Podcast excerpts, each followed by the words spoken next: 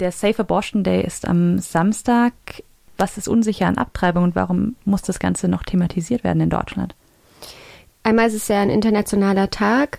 Ähm, das heißt, wir betrachten das solidarisch mit Kämpfen in anderen Ländern, wo vielleicht auch noch restriktivere Gesetze sind. Ähm, jährlich sterben weltweit 22.800 Frauen ungefähr an unsicheren Schwangerschaftsabbrüchen. Und auch hier in Deutschland, also wir haben in Deutschland eher restriktivere Gesetze im Europa-Vergleich. Ähm, und ähm, für uns ist das halt immer noch nicht ausgestanden. Also einmal dieser ähm, Streit um den Paragraph 219a, der dieses Werbeverbot ähm, ähm, beinhaltet, aber auch der Paragraph 218. Also dass einfach die Gesetze um den Schwangerschaftsabbruch immer noch im Strafgesetzbuch verankert sind ähm, und damit eine Stigmatisierung und Tabuisierung in der Gesellschaft befeuern der Paragraph 218 wird ja oftmals wahrgenommen als, es gab diesen Streit in den 70ern, es gab nochmal einen Streit um Paragraph 218 in den 90ern. Das ist beigelegt, es gibt die Fristenregelung. Ähm, das ist doch ein ganz guter Kompromiss. Warum ist das kein guter Kompromiss aus eurer Sicht? Also solange die Gesetze um den Schwangerschaftsabbruch halt immer noch im Strafgesetzbuch sind, ähm, machen sie halt den Schwangerschaftsabbruch ähm, illegal rechtswidrig, ähm, aber unter bestimmten Bedingungen straffrei. Ähm, und das macht mit mir was als Person, die Hilfe sucht in so einer Situation, in so einer Notsituation. Und das macht natürlich auch was äh, aus für die Ärzte und Ärztinnen, die Schwangerschaftsabbrüche anbieten.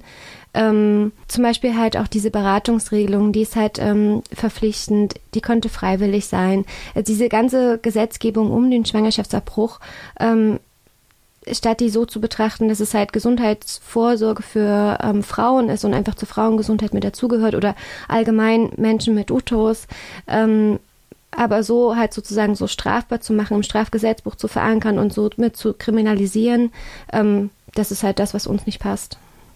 Ein Punkt, den du gerade angesprochen hast, ist, dass es auch was mit den Ärztinnen und Ärzten macht, die Schwangerschaftsabbrüche vornehmen.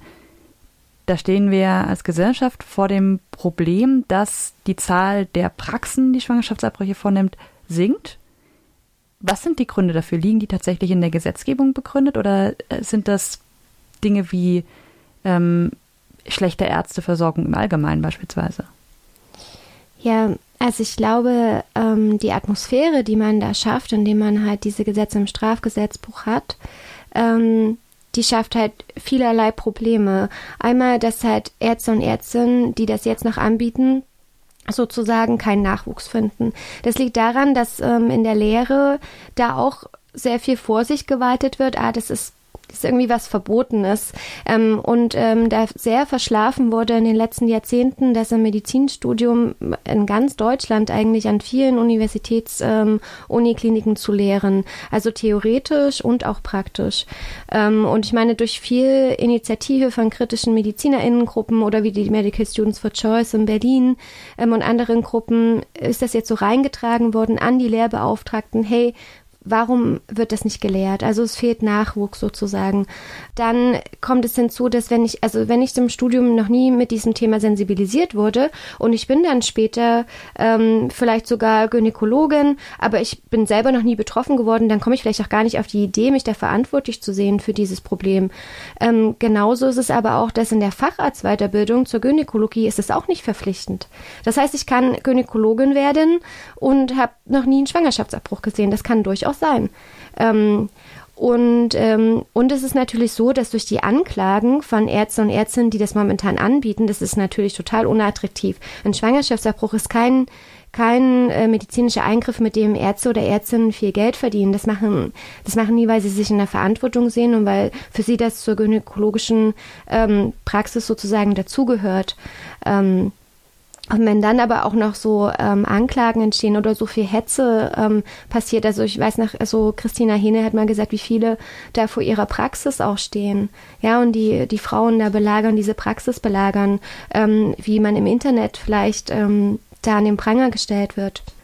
Was heißt es denn konkret äh, für eine Frau, die einen Schwangerschaftsabbruch vornehmen lassen möchte, wenn weniger Praxen das Ganze anbieten, das Universitätsklinikum Freiburg beispielsweise auch nicht?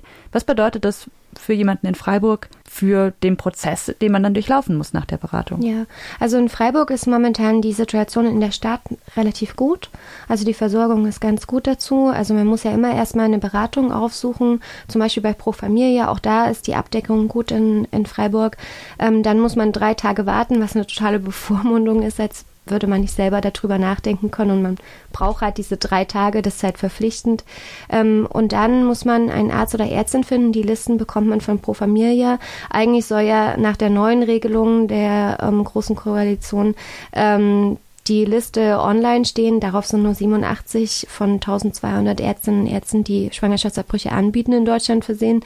Ähm, und im letzten Pro Familia Magazin ähm, wurde so die Versorgungslage in ganz Deutschland mal so richtig betrachtet. Und da sieht man halt auch in Baden-Württemberg, dass es relativ schlecht ist. Also Freiburg sieht es gut aus, aber es gibt, ähm, es gibt Kreise in Baden-Württemberg, wo es wirklich sehr schlecht aussieht, also wo Frauen dann auch teilweise sehr lang fahren müssen.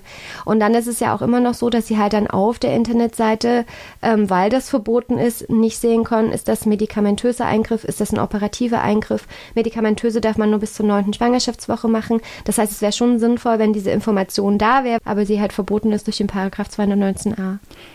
Die große Debatte um den 219a die ist mit dem Kompromiss im Februar aus meiner Perspektive so ein bisschen abgewürgt worden. Mhm. Dieses, diese Bewegung, die dahinter steckt hat, die große Mobilisierungskraft, die ist ein bisschen verloren gegangen. Wie nehmt ihr das wahr, beziehungsweise wie wollt ihr versuchen, jetzt doch nochmal Schwung in die Sache zu bringen? Also ich glaube, das kommt vielleicht einem so vor, wenn man da nicht so drinsteckt, aber eigentlich hat es nicht, also es hat nicht verloren. Auch jetzt an, am Samstag sind genau aus solchen Gründen halt auch wieder über 30 Städte in Deutschland dabei, wo Veranstaltungen organisiert werden, genauso wie halt wir das am Samstag machen. Und ich glaube, da steckt noch sehr viel Kraft dahinter, weil alle sehr frustriert davon sind. Es gab ja letztendlich sogar nach dem Kompromiss, nachdem der verabschiedet wurde, wieder ähm, ähm, Anklagen gegen Ärztinnen, die auch verklagt wurden und Geldstrafe ähm, zahlen mussten. Das heißt, dieser Kompromiss ist überhaupt nicht ähm, das, was wir uns gewünscht haben oder irgendwie eine gute Regelung oder eine gute Form.